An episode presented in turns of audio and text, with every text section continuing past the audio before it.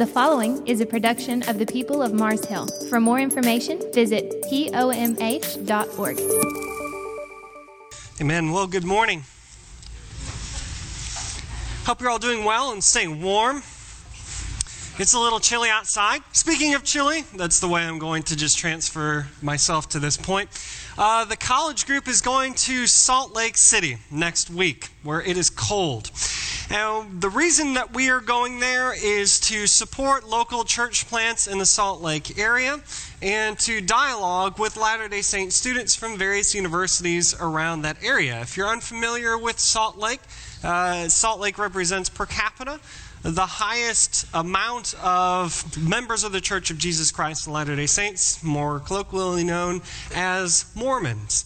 Uh, Salt Lake also represents one of the areas of our country that have the, the least churched people as far as uh, just pure biblical gospel is concerned.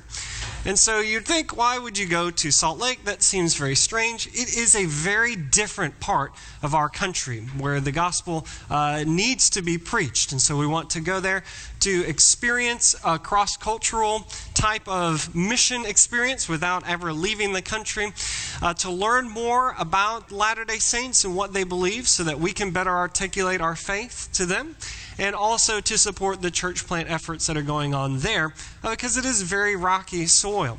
And so we would ask, not this week, but the following week, as myself and Rusty and Kate Yates and Justin McGehee lead the college students out there, that you would keep us in prayer. We would really appreciate that. All right, Romans chapter 10, verses 1 through 4. We've just read it. Paul is pretty much summarizing what he has just told us in all of chapter 9. Chapter 9 is about salvation. And there are things in chapter 9 that at surface level can be very difficult to understand. We're talking about salvation, the relationship between human responsibility and God's sovereignty. Why is it that it seems like God made a bunch of promises to the Jews and now Paul is telling us uh, those promises, you kind of misunderstood them? Not all Israel is Israel. And so to begin in chapter 10, we have to remember when Paul wrote this letter, he didn't get to the end of chapter 9 and say, okay, write a 10. Great, we're moving on to another chapter. This is kind of like the step we're taking out of 9 and then into 10. It's a transition text. So we're going to see a lot of the same things we saw in 9, but at the same time, 10 1 through 4 is leading us into what Paul wants to tell us in the next section of this letter. And really, when I look at this small portion of his letter, I'm thinking hearts. H E A R T S. That this is a section about hearts. It's a section about Paul's heart for the nation of Israel.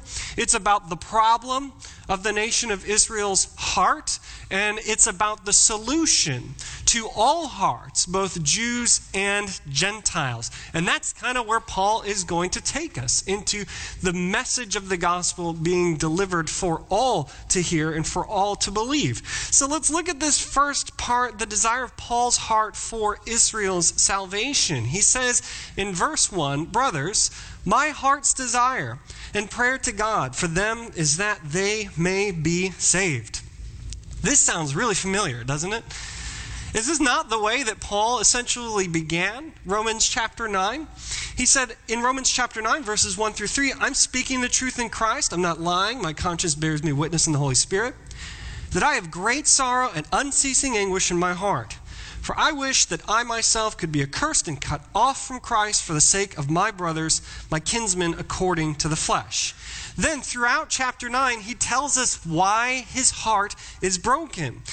He comes out and he says, Many in Israel have been cut off. That's why I want to be cut off in exchange for them. Not because God's word has failed. You've misunderstood that. They've not been cut off because God is unjust. He will have mercy to whom He wants to have mercy, and He will have compassion to whom He wants to have compassion. And He's certainly not, uh, uh, the, the Jews have certainly not been cut off. I should say, many Jews have not been cut off because God is unfair. Remember, in tandem with God's ability to destroy the pottery, is his good and perfect and loving character to reform and rebuild that pottery into something beautiful. None of these reasons were the answers that Paul gave us. Why have so many in Israel been cut off then? He tells us at the end of 9 Gentiles who did not pursue righteousness have attained it. That is a righteousness that is by faith. But Israel, here's the answer, who pursued the law that would lead to righteousness, didn't succeed. They failed in that task. That word pursue is dioko, which means to relentlessly chase or to relentlessly hunt for something. I went hunting for squirrels this weekend, and I'm happy to say if you like squirrels, I failed miserably. Because I'm not a very good hunter, barely a good fisher. Once I pull the fish in, I don't know what to do with it. So I swing it over to Mark Powell, and he takes care of the rest for me, right? So, no, I, I didn't know what I was doing, so the squirrels are okay. But I was relentless in this pursuit. In fact, I was leaving the area where I went hunting, and a squirrel, as if he knew what I was doing that day and failed, ran down a tree in front of my car and up another tree. I think he was laughing. I heard his little, little voice laughing. But I, hunting is the picture that you get behind this word to pursue. It's this relentless pursuit. If you've been hunting, you know the feeling like, I've got to leave here with something, right? And that's what Israel was doing with the law. It's also translated in the New Testament as to persecute. The exact same word, to pursue, is translated as to persecute. Well, what are you doing when you're persecuting? You're not stopping at anything to ensure that your goal has been met. That is what Israel was doing with the law. She was chasing the law down as if it were her enemy, as if it were something to be persecuted. Isn't that a strange twist in the way to think about what she was doing? But she never achieved that goal. The Gentiles, on the other hand, who didn't even lift a finger, who stayed in the cabin the whole time while everyone else was hunting, all of a sudden received the prize that Israel was expecting that she was trying to achieve. She did this through faith, and this thought, not that the Gentiles uh, received salvation, but that the Jews did not, this thought breaks Paul's heart. Brothers, my heart's desire and prayer to God for them, the Jews, is to be saved. You see, Paul is yearning for the day when Jeremiah's words would reign true among his own people. Jeremiah prophesied and said, Behold, the days are coming, declares the Lord, when I will raise up for David, or Israel, a branch that's righteous. And he shall reign as king and deal wisely, and shall execute justice and righteousness in the land. In these days, Judah will be saved, and Israel will dwell securely. And this is the name by which he will be called The Lord is our righteousness. That is Christ. We are not our own righteousness. We do not have our own righteousness in us. This was the great promise throughout the Old Testament that a righteousness that is outside of us would come to us. The Lord Himself would be our righteousness. The problem for many Jews is that they rejected that branch of righteousness. They rejected the righteousness that God was trying to give her. And because Paul loves his people, he has this heartfelt prayer for her salvation. Now, that's interesting considering everything that Paul has just said. Think about when Paul is saying, My prayer, my desire is for Israel to know the Lord.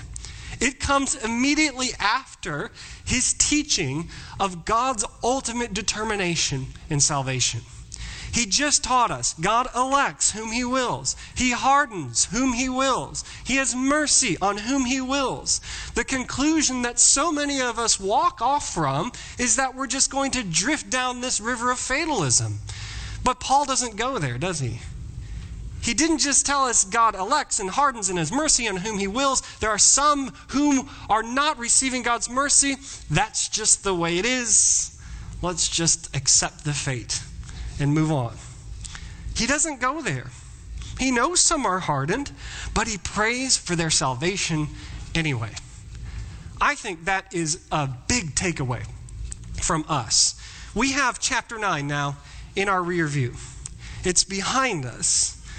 And I think a question we have to ask ourselves is what are we doing with that information? Like, how are we applying it to our lives? And how do we understand what Paul was trying to tell us? Romans 9, for so many of us, can become troublesome. It becomes bothersome because we misinterpret it. And because we misinterpret it, we misunderstand it. If God makes honorable and dishonorable vessels, and God showed mercy to some and not to others, here's the question that bothers us How do I know which vessel I am? That's the first question that we jump to. And when we misunderstand that point of the passage, we abuse it. Well, if I'm a vessel of destruction, who cares? What does it matter? I'll just live the way that I have been designed by God to live, that being in sin. That is Christian fatalism. The very thing that this text should not draw us to.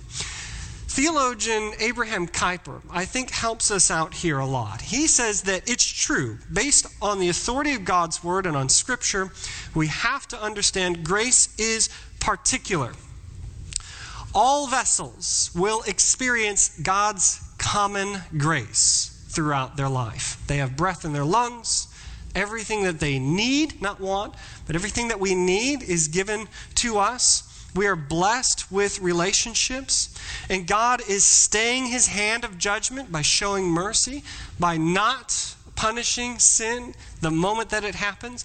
That is God's common grace to every single person in the world. But as John tells us in his letters, there is a grace upon grace that not all will experience. Not all will recognize their sinful state. Not all will call upon the name of the Lord to be saved. Not every single person is going to experience the atoning work of Christ. Not all will stand before God as sheep. There are goats, Jesus warns us, as well. But lest we forget, we are not isolated islands. We are not lone individuals limited to ourselves. As individual Christians, we are part of a community. We are members of a large body. We are participants in a group identity. We are in a covenant community, plural, a new people that God is building, a covenantal people, not just a covenantal person.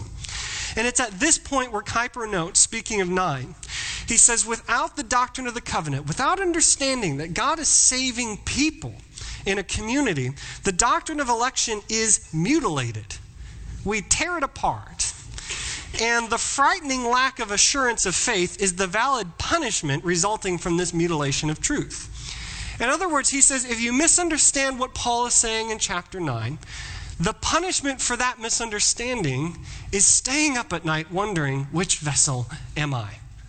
Or not caring which vessel you are and floating down that river of fatalism. Do you fret over whether or not you are a vessel of wrath or honor? I want to say two things to that. One, if you fret over that question, that's actually a good sign because the lost do not fret over whether or not they are lost. That is a small, not the total, but a small indicator that you understand uh, what God is doing in your life. But second, it's also a concern because God's desire for you is not to live your life in crippled fear, unable to take even a step of obedience. Because everything that you do, you're coming back to, well, which one am I? And Kuyper would suggest that the, the, the punishment for that type of understanding with this text is, is this crippling fear, of not knowing, not having an assurance of faith. People will hear chapter 9 and make decisions on what they believe to be God's will for them. I believe I'm a vessel of destruction, therefore, I am now going to live as if I am a vessel of destruction. What you're doing in that moment is you are confusing God's will in two ways. There are two things to God's will. He has a hidden aspect to his will and a declared aspect to his will. And you are confusing those two to be one and the same. God's hidden will is the fact that because he's omniscient, he knows the story from beginning to end. So it doesn't even matter how you understand the doctrine of election. If God is omniscient, He knows your ultimate destination anyway, but He has not revealed that to you. It's His prerogative to keep that amongst Himself, within Himself. That's His hidden will. What He has told us is His declared will. What He wants to happen is that all would come to faith and that all would repent. So, the question after chapter 9 to answer is how can I know God's will for my soul? That's easy. To believe the gospel, to repent, and to come to Jesus. Like, it's very simple, but it's true. And if you come to Him, Jesus gives us a promise He will never cast you out because He's building a new people, He's building a new nation, He's building a covenant community. So we can never forget that this doctrine of election does not operate outside of the covenant of grace. It doesn't operate outside of God bringing together a people. Each individual Christian must always keep in mind and remember that we are a part of the Greek word ecclesia, church, the assembly, multiple people. You are one piece of a massive mosaic of God's love. My wife and I had the great opportunity years ago when we were living in England to visit Rome. And we went to the Vatican and we went to St. Peter's Basilica and we turned the corner and we heard this voice and it was the Pope. So we got to go sit outside for his outdoor mass. That was great. But then, you know, Martin Luther and John Calvin came and they were looking at me like, what are you doing here? Right? Just kidding. I thought it was a lot of fun. This is when Benedict was uh, Pope, so it was a little while ago. Well, anyway, after the Mass was over, oh, we also saw a priest. Um, a priest, a rabbi, and a pastor from a Greek Orthodox church. And I was like, this is the beginning of a terrible joke, right? well, we had the opportunity to go in to St. Peter's Basilica. If you ever get the opportunity, I highly recommend it. And the one thing that I remember is the one thing that uh, we regret doing, which is going up to the top of the dome right? So you can go in the dome, uh, but it's a tight squeeze, right? It's not like, uh, imagine somebody trying to go past us on our way back down. It didn't happen. You just like went in chunks. and it got worse. Uh, it got very claustrophobic. So yeah, you, it's, it's not, you have to like hang on to the rope and you're practically like climbing up. But uh, the reward is worth it because it took us like 20 minutes to get to the top. But when we got to the top, pretty much all you see is this mosaic close up. You can't see the picture at all. You just see the little tiny pieces. Every single one of them, different, a different color. One's jagged, one is smooth. Tessera is what they're called, the individual single pieces. And I thought that was neat to be able to see that. But what's even neater is when you look across the dome and you see the pattern that you're standing next to in a little bit fuller light. So, this was the pattern that we were standing next to. You can still see each individual piece, can't you? But this isn't even the most beautiful thing because when you get back down and you look up to where you were just standing, that's the picture. Can you see a single tessera? No, you'd have to climb all the way back up to see it again. And that's the picture of God's community. It is this beautiful story that He is building with single individuals. And I think sometimes we think too much about the individual square, the individual piece, about me. But your life story is not about you.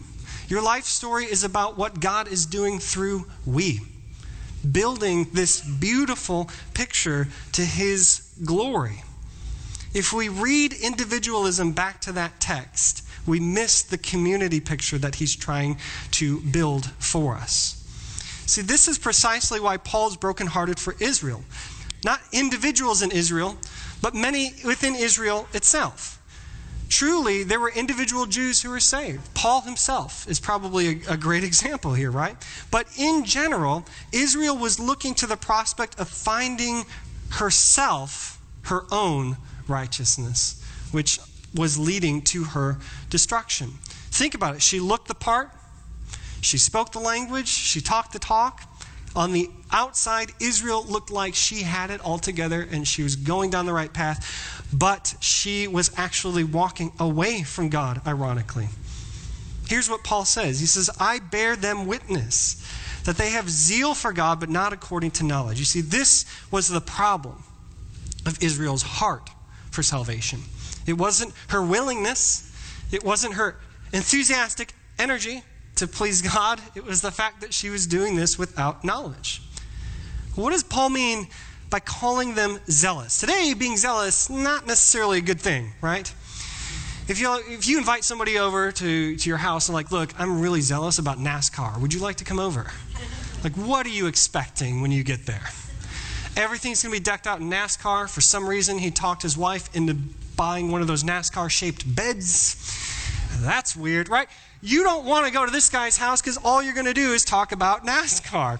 Uh, other things we do with, with the word zealous in our culture is we equate it with anger. So if you've ever heard of the group, the Westboro Baptist Church, they picket soldiers' funerals. They're famous for saying, We're not angry, uh, we're just zealous. Like, okay, I don't think you're using that word properly, right?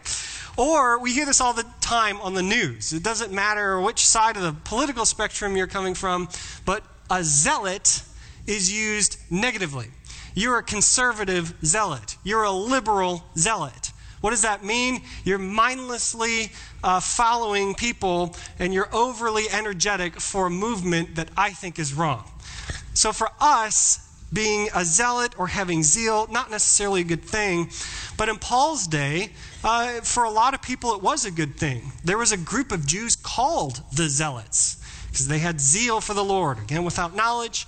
And what they were trying to do was overthrow the Roman government so that they could have independence back and they could enact all of these promises that God gave them. They were doing it incorrectly, though, clearly.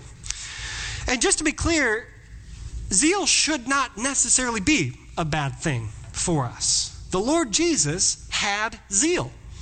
John tells us that straight up. Jesus cleanses the temple, drives men out who are oppressing and swindling and stealing. Here's John's account of that moment. Making a whip of cords, Jesus drove them, the money changers, out of the temple with the sheep and the oxen. And he poured out the coins of the money changers and overturned their tables. Right. So whenever somebody's like, hey, just do what Jesus does, like, well, flipping a table is not outside of the realm of possibilities. Right? and he told those who sold pigeons, take these things away. Do not make my father's house a house of trade. What's happening is people were coming to the temple and they were having to exchange their money for temple fund bucks. And the rate, the currency rate, was like two for one. And so people were just stealing.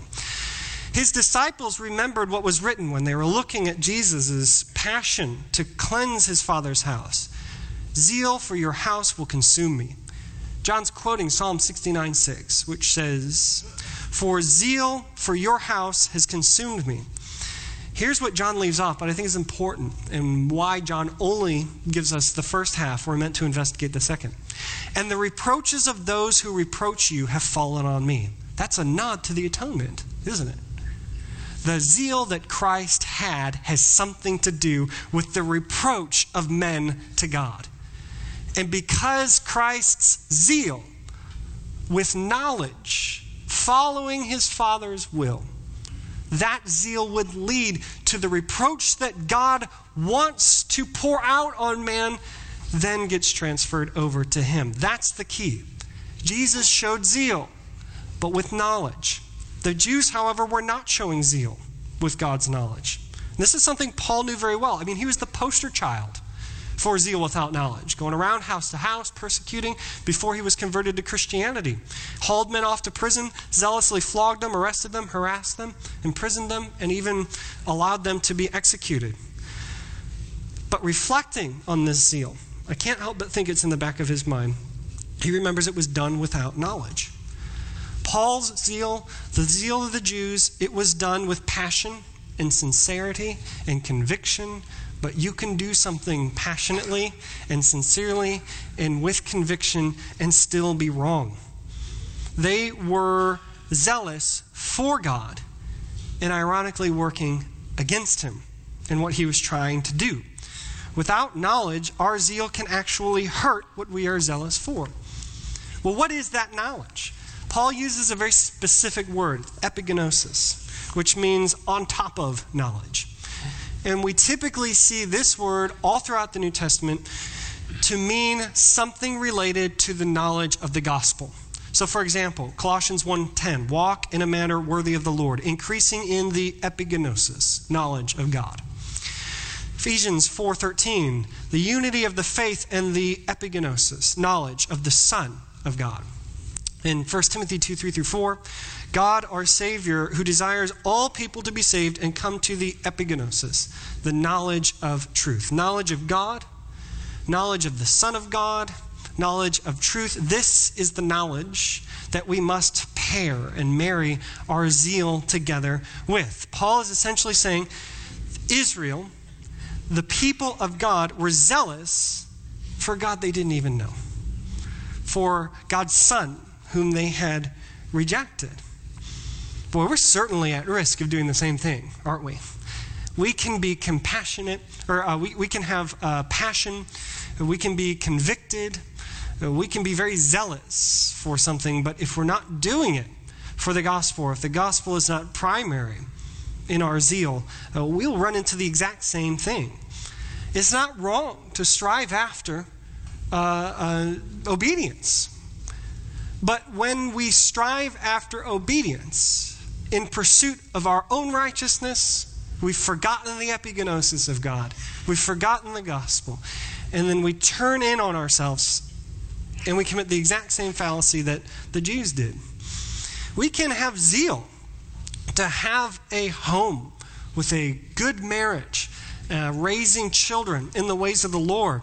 But if we forget that the gospel and Christ is the centerpiece behind everything that we're doing in our marriage and in the home, essentially what we're doing is we're working with passion for our family, for our f- marriages, and we're no longer working in passion for Christ. And that, by its very definition, is idolatry. This is why we run into so many errors, where we run into so many difficulties. Zeal without knowledge leads us ultimately to idolatry. And in this really weird, ironic twist, Israel, who was worshiping God the way that she thought she was supposed to, was worshiping another God. A God who demands they become righteous on their own. A God who did not promise David to give a branch of righteousness. A God who said, I'm not your righteousness, you are my own righteousness, or you are your own righteousness. That's a different God altogether. That is not the God of Scripture. She erred when she had zeal for her own righteousness, when she rejected Jeremiah's words. Allow your hearts to be zealous. They just need to be zealous for Jesus. Why? Because He is the solution for all hearts' salvation. He is the solution for calming all of our zeal. This is what Paul says in verses 3 through 4. For being ignorant of the righteousness of God and seeking to establish their own, they did not submit to God's righteousness. For Christ is the end of the law for righteousness to everyone who believes. This is a point that Paul has been hammering home over and over and over again, all through Romans. Why? Because it's the point we forget over and over and over again. Simple gospel truths. I can't count how many times Paul says in his letters, I remind you. And then he reminds you of the basics. We never graduate beyond them. It's very ironic here that the Jews were ignorant of God's righteousness because they were picked, they were selected to study, to emulate, and to teach the nations God's righteousness. And instead, they rejected God's righteousness and they were trying to uh, get this done themselves. They didn't submit to the gift God desired to give them. You see, they rejected God's authority to stop their busy hands from working. And in doing so, they rejected the hand that was pierced for them.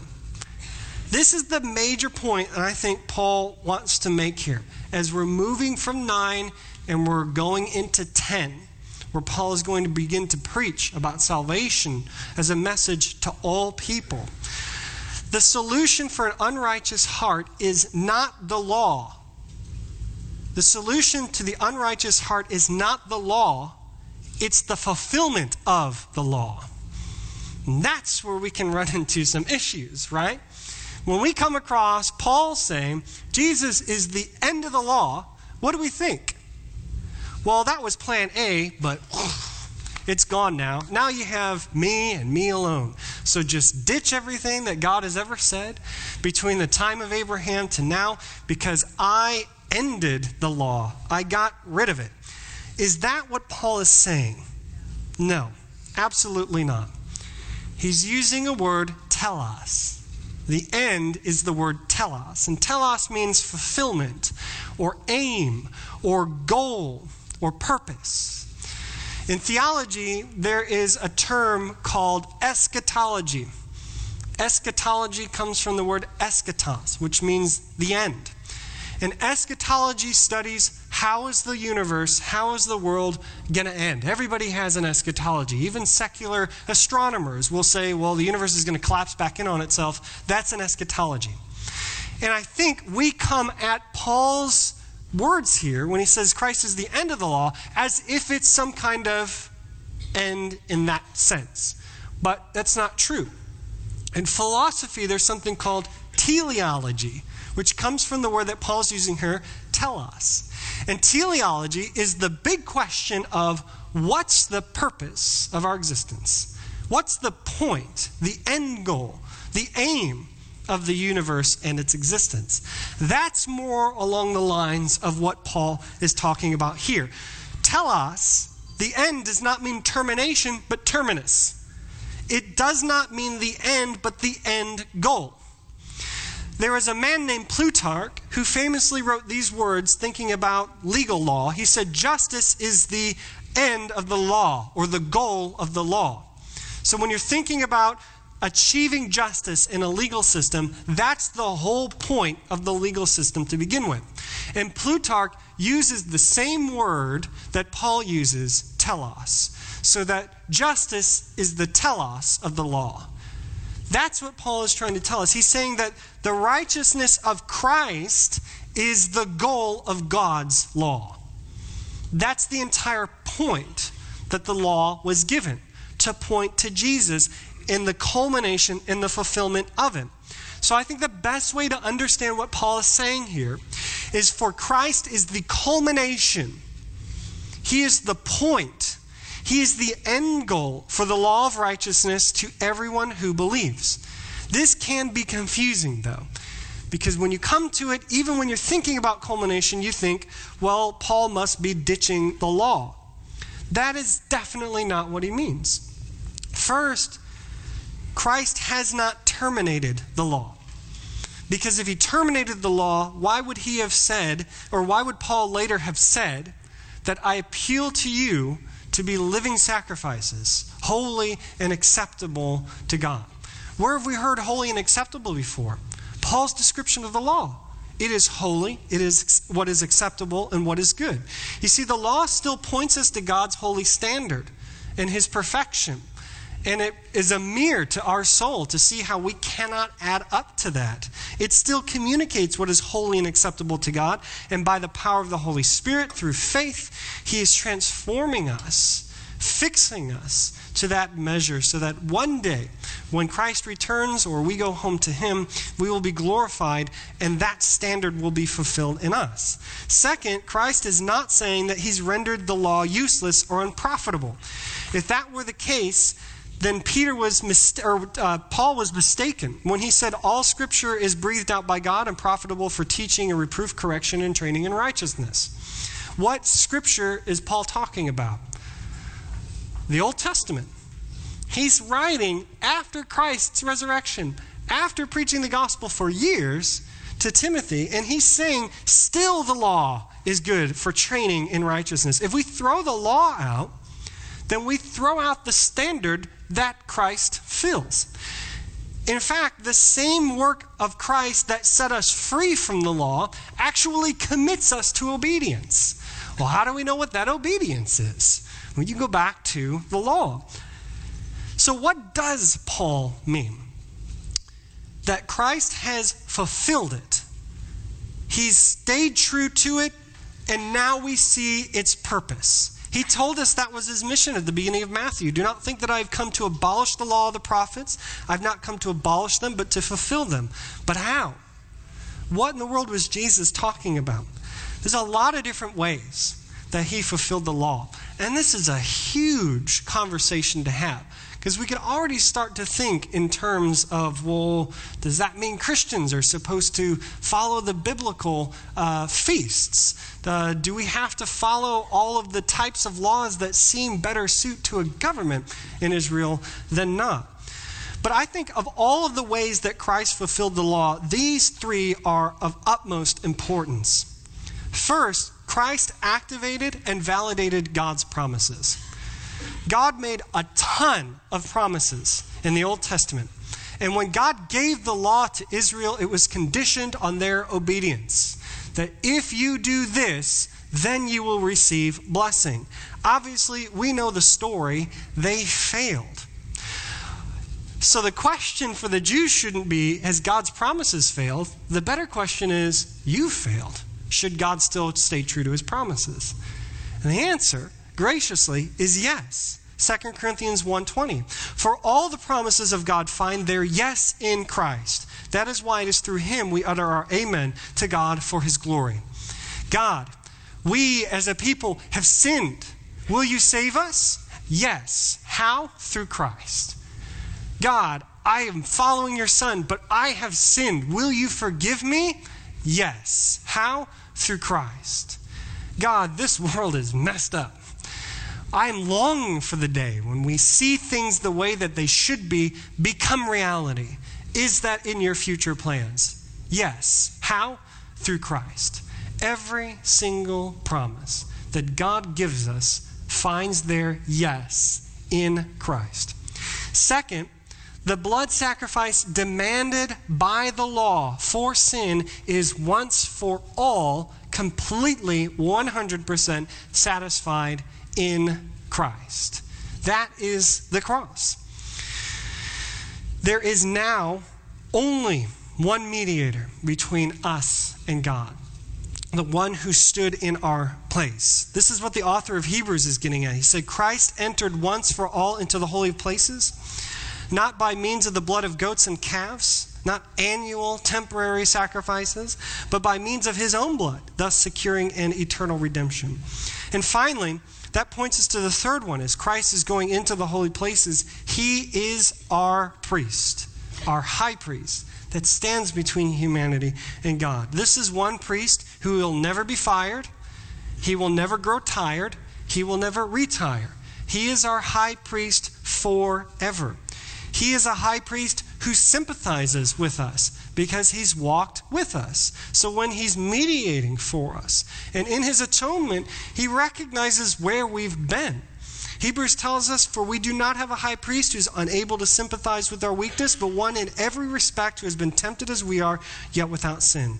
And I think, very importantly, this high priest is not somebody who is just tucked up away in a temple somewhere but that because we, as the people of God, are the new temple that God is building, the high priest resides with us. The Spirit of Christ resides with us. This is a promise that Jesus gave not to his disciples, not to the Jews. He told this specifically to the Samaritans, worse than Gentiles, the half breeds of Jew and Gentile. To a woman at the well, who had habitually committed adultery and had to come in the middle of the day when it's the hottest and the water's the worst so that nobody would talk behind her back.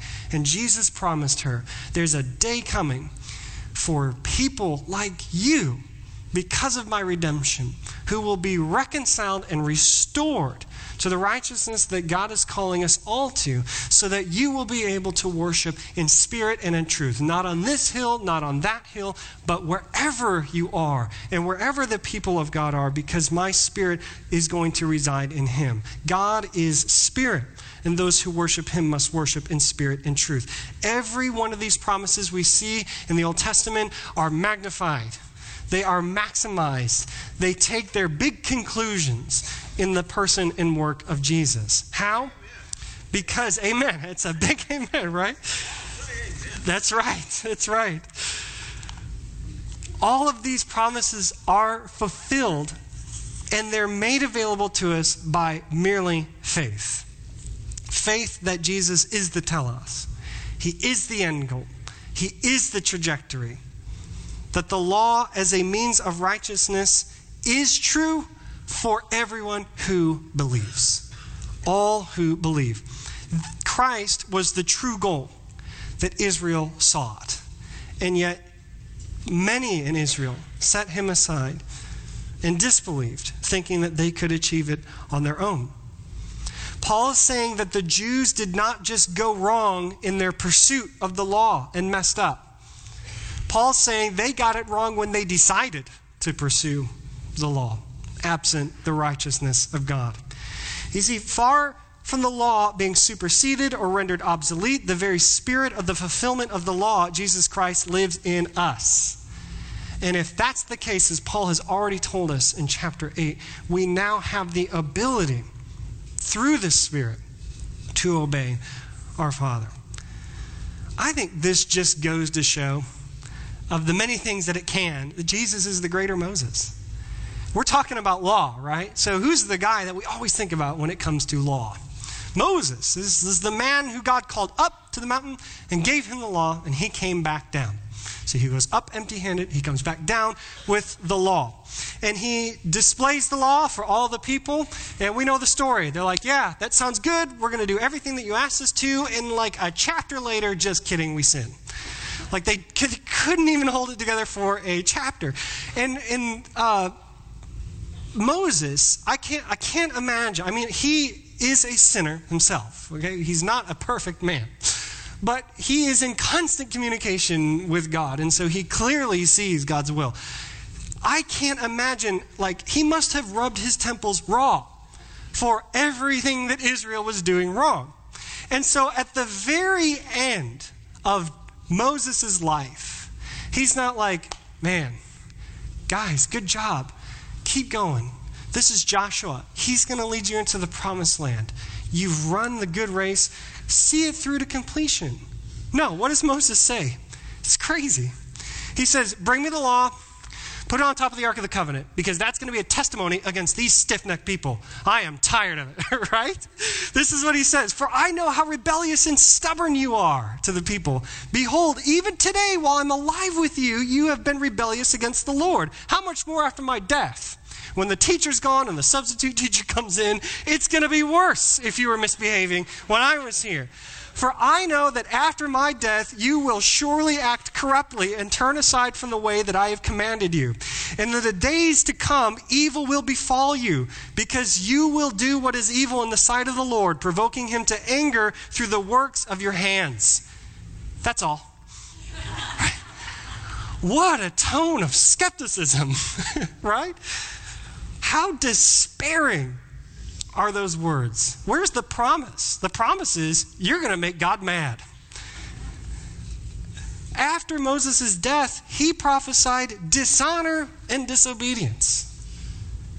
Thank God that Jesus is the greater Moses. Thank God he's the greater Moses. Christ, who is the fulfillment of the law, had hope grow out of his death.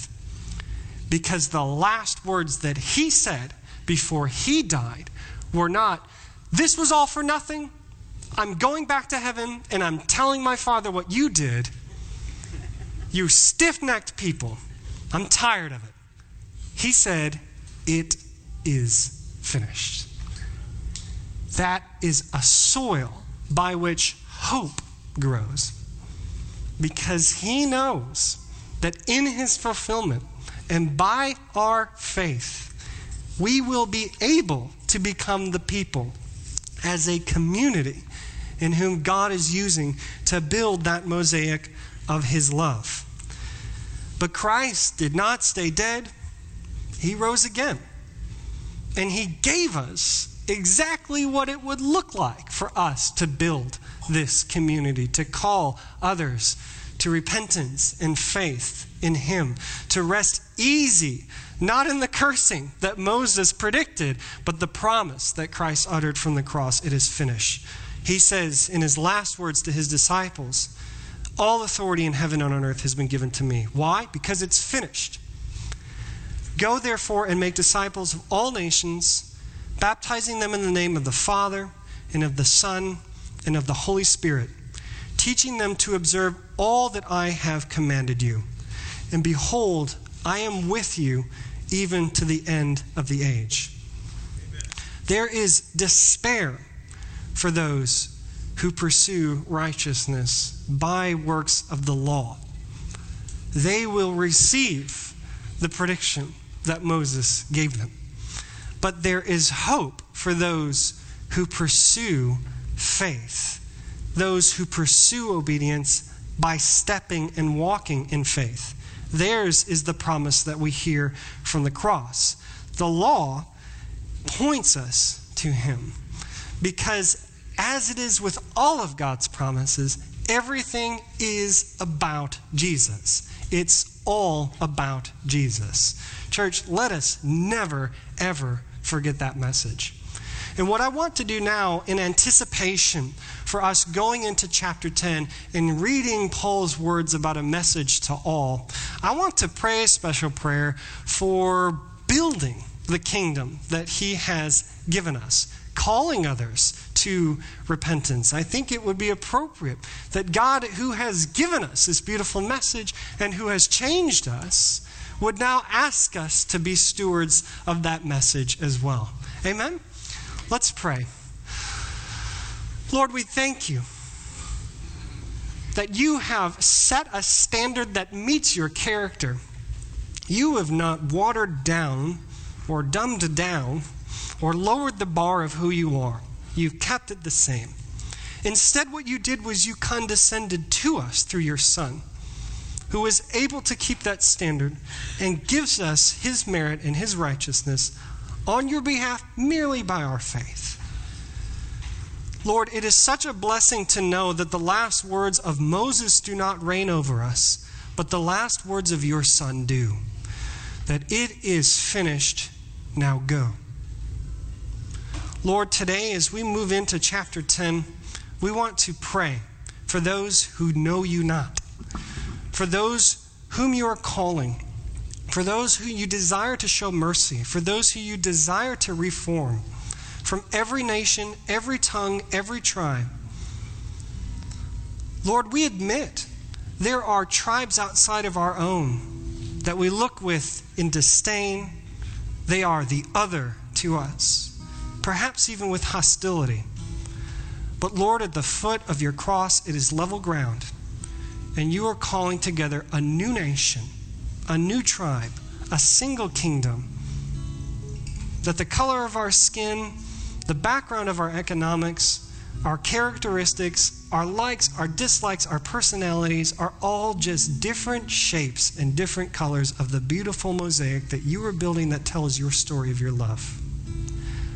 Lord, use us, send us, whether it be in our marriage or in our homes or in our workplace, in the United States, to Salt Lake City, or even abroad overseas. Lord, send us so that we can share that message of your love so that we can tell those individuals to stop busying themselves with a task that is impossible because you've already accomplished it. It is finished.